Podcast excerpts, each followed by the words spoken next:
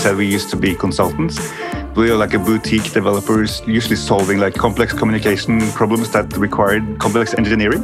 We realized that we needed to create books, presentations, business development tools, and we expected this to be off-the-shelf stuff. And then uh, we realized it wasn't to be that simple. I like learn web development by doing WordPress stuff. So I'm very fond of what WordPress stood for.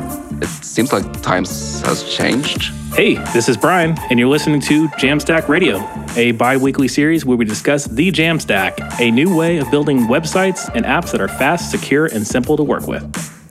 Jamstack Radio is brought to you by HeavyBit, a program dedicated to helping startups take their developer products to market. For more information, visit heavybit.com. If you're interested in being a guest on the show, or if you'd like to suggest a topic, find us on Twitter at Jamstack Radio.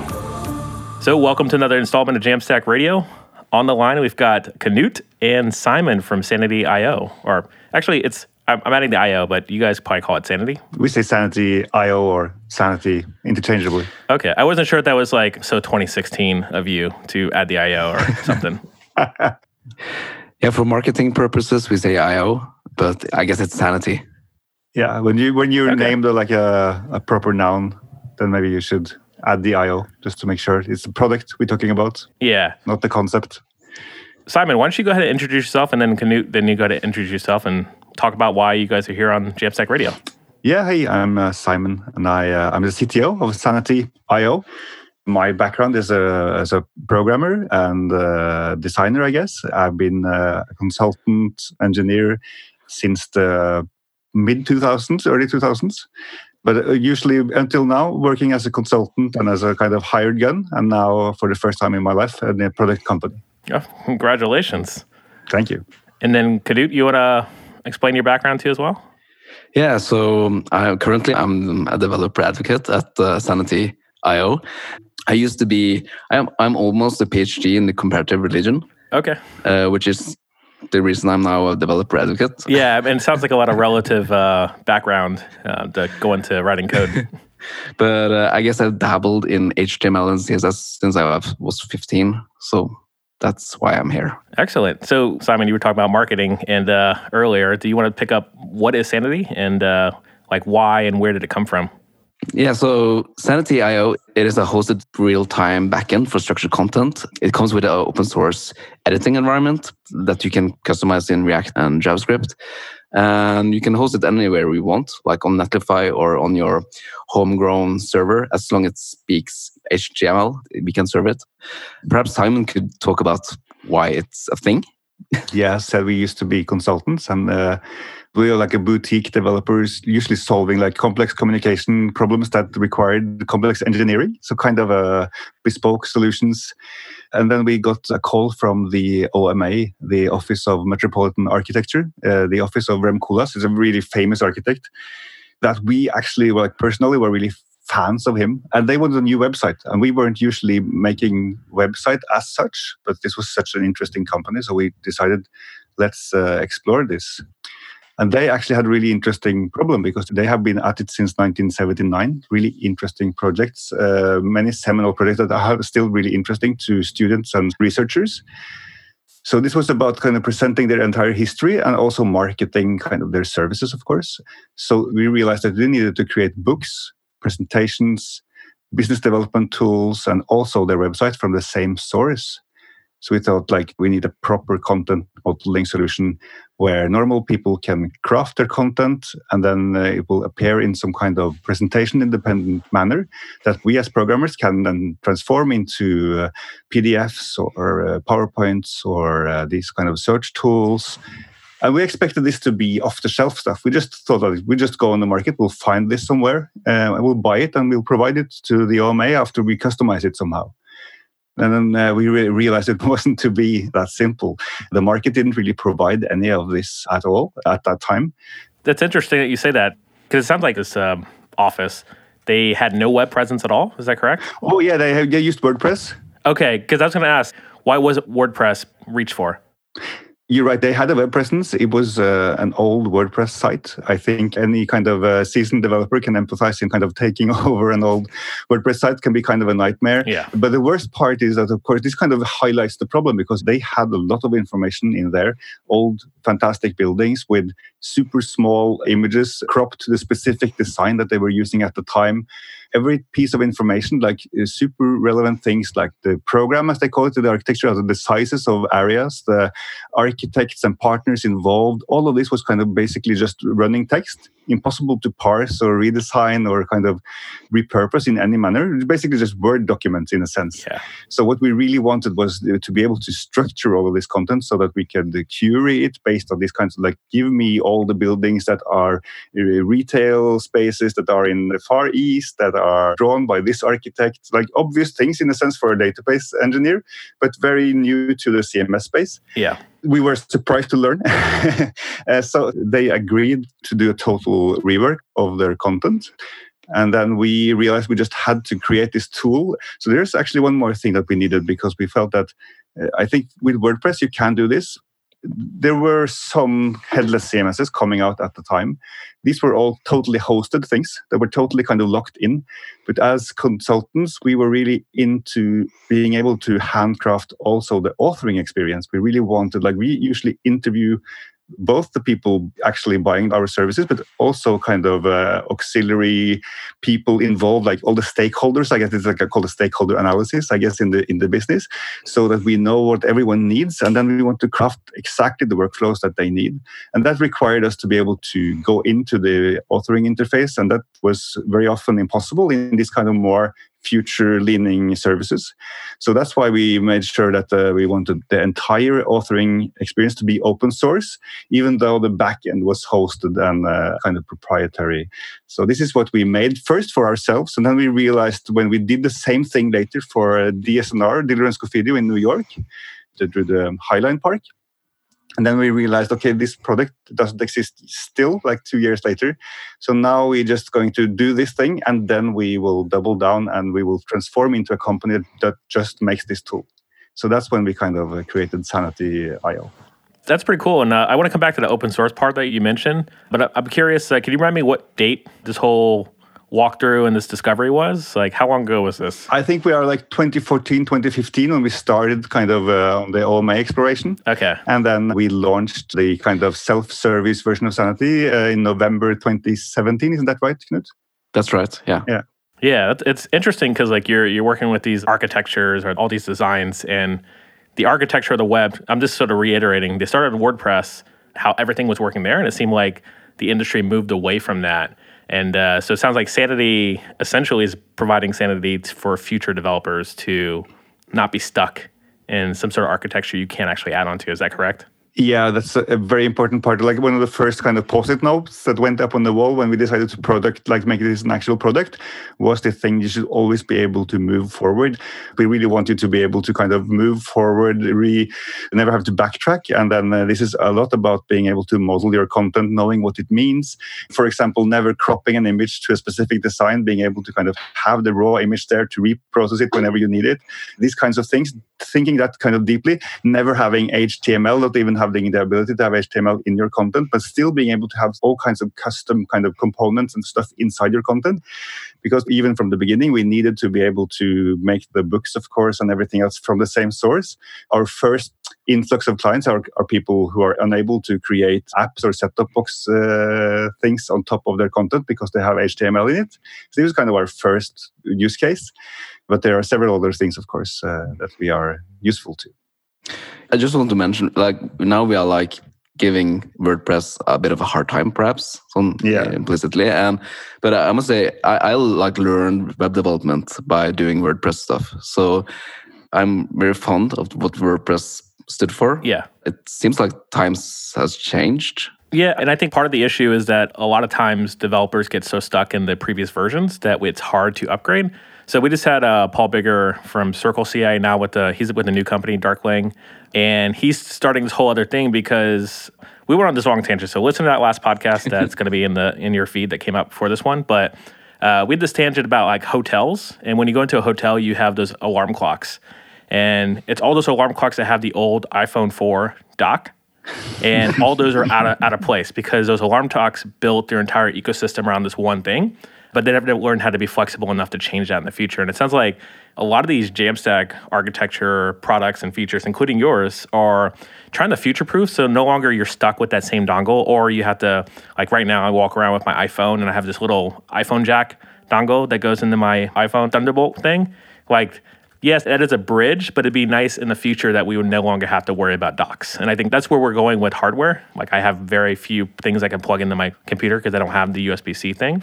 But uh, I think hopefully with Sanity and some of these other projects, like that's it's the same thing. Like let's not attach ourselves to a dongle or attach ourselves to a framework or a process. Let's move forward. And I think with WordPress API, I think a lot of people are attaching themselves to WordPress because there's a lot of access with developers there that we can just move forward, but still use a cool thing like WordPress.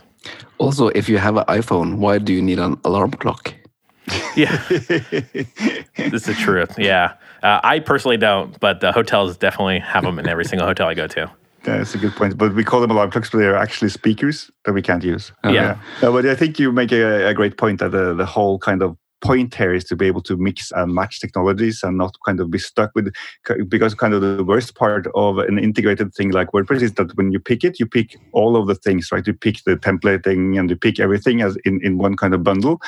The awesome part of the WordPress tradition was that you can customize everything. And we tried to kind of that with the open source uh, studio experience. That's what we tried to preserve the ability to really kind of get into that and change it and, and make it yours but then still being able to, if you prefer to then write your front ends in PHP or JavaScript, or if you actually need it eh, to be in Rust or an embedded toothpick, whatever I know, I don't know, you should be able to consume your content.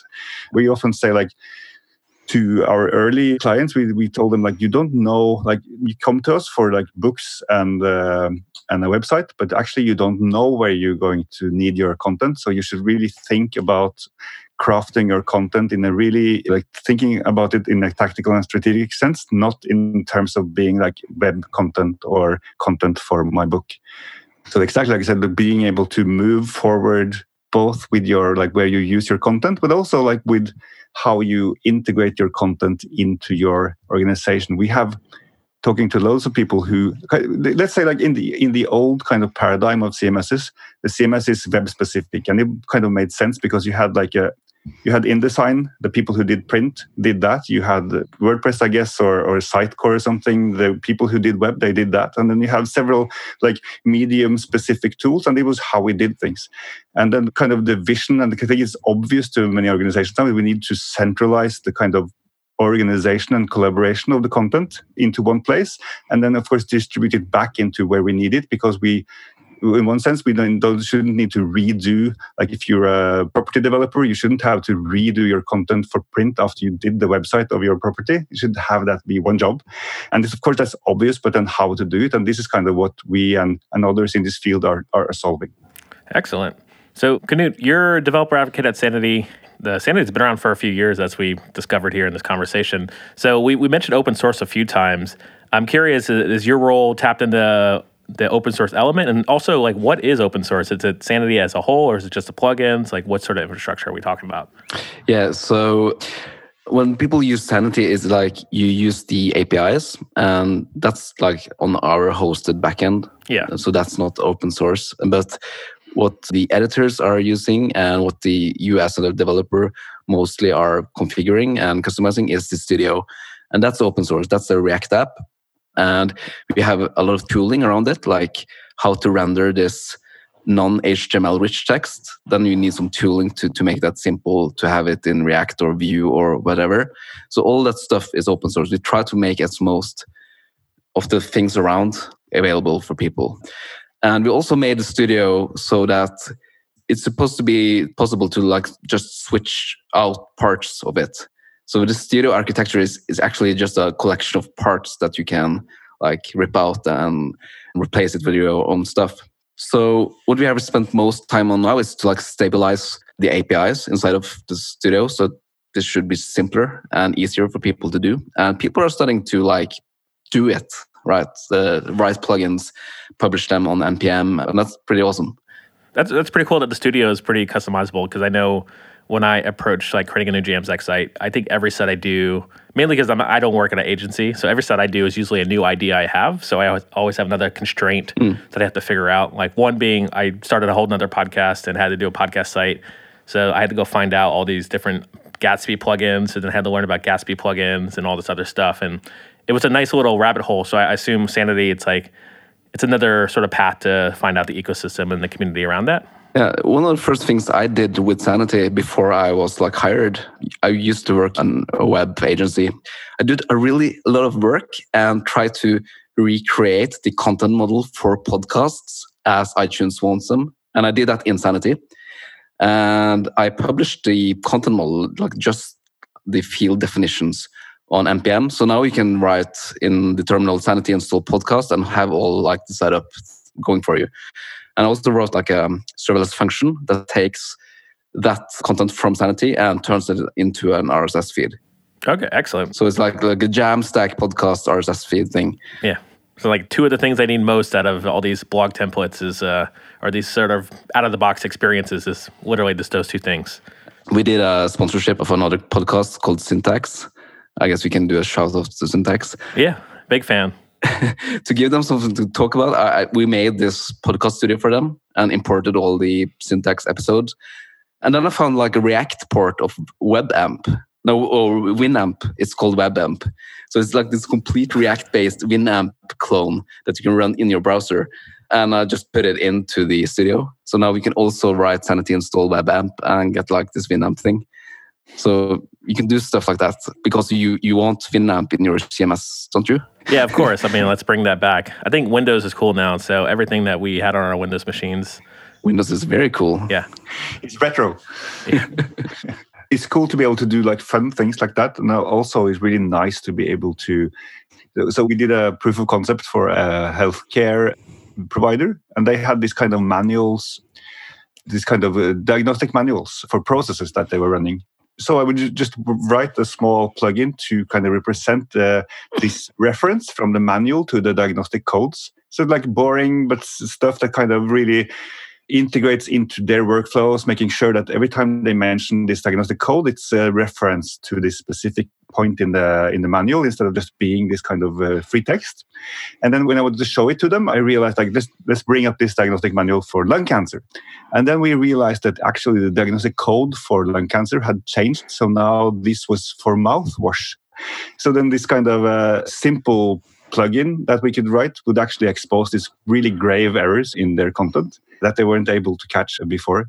So this kind of to me was like this is something really powerful to be able to kind of really implement their workflows and their way of thinking in their content studio so that they actually I guess my point is that these workflows really matter. This isn't just kind of garnish in terms of uh, making it cool and nice. It really changes how people work and the quality of the content and the kind of uh, efficiency they're able to achieve.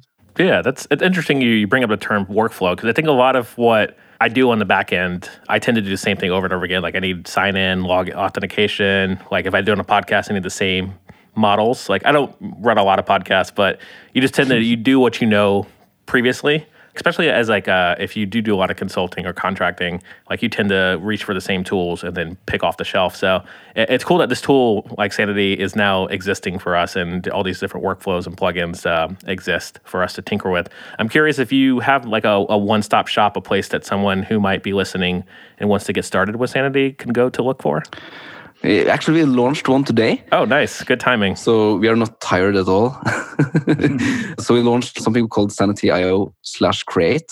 So you can go in there and you can just get up and running with like a complete website running on Sanity uh, on the back end. We have examples for Gatsby and Next and Nuxt. And it's like a blog portfolio, uh, landing page generator, and uh, event side. And there will be more as we go along. So there's a place to to start, and it all sets up on GitHub and Netlify, and uh, it's it's fantastic. We're kind of trying to bridge the gap a bit because the entire Jamstack paradigm is, is awesome, but also can be a bit kind of daunting in terms of like you have to uh, make a lot of choices, you have to assemble a lot of parts. So we realized uh, actually going to our first Jamstack conference that our job here is to empower people to be really uh, like effective and not like spend their time I guess configuring Netlify or Express servers. And this dream was kind of sparked on the first Jamstack conference. So like we want to be able to have these kinds of developers be able to just click one button. We make a lot of choices for you. Then like we pick Netlify, we pick a few frameworks that we really think are great and then we just assemble everything for you and then of course from that point on, you're totally free, of course, to change anything you like. But then at least you kind of you have a fully working modern web stack up and running in I guess a couple of minutes. Right now it's 15 minutes. We've been stressed out, but uh, by the time this podcast comes out, it's going to be two minutes. Excellent. And also it's something that we built because of all the questions we have gotten like in our community so we have like 900 developers in our slack community today and they are asking like how do we actually build a proper content model for landing pages? Or uh, how do we structure this and, and that? And how does gatsby work with apis and stuff? So we have tried to like make some answers some best practices for that and like embedded that in these examples. And of course you should take these examples and make them your own. That's the whole point yeah, I mean that's a big question that comes up a lot, and especially with doing this podcast as well as like speaking at some of these Jamstack conferences. Uh, a lot of people want to try this out or spit a hack day on this or prototype a new thing to see if this is going to be better than whatever they're doing today. But if it's going to take you know an hour from start to finish to figure this out, or even like take an hour just to figure out what the Jamstack is, like then we're not doing anybody any service. So having more and more quick starts, workflows, tutorials, things out there for people to tinker and have the aha moment, I think is uh, pretty vital mm-hmm. to keep this community going. Agreed. Another thing that's kind of plugins here we're talking about user interface plugins and, and i guess uh, schemas like data models stuff like that but it's a very important part of our dream was to be able to integrate your content with other services so one thing is of course the front end is one service in a sense or the kind of presentation of the content but uh, very often uh, your content exists in some kind of context. You, we, for example, we we are working with a TV distributor that then has kind of content providers that give them, let's say they, they for example have the entire catalog of HBO, so they get kind of the, the program data about Game of Thrones, for example. But then they want to customize this content with some, I guess, some curation, some priorities. This is the featured content. Maybe even override something like we have a Norwegian actor who plays the Viking in Game of Thrones. So you, kind of, you might want to highlight that. So they then kind of integrate the content APIs that provide the raw data, and then they have the kind of humans be able to come in and kind of curate and kind of improve the content. We have a restaurant chain that has they use Sanity to model their menus so they can have them on like trays and screens and kiosks and apps wherever they need it.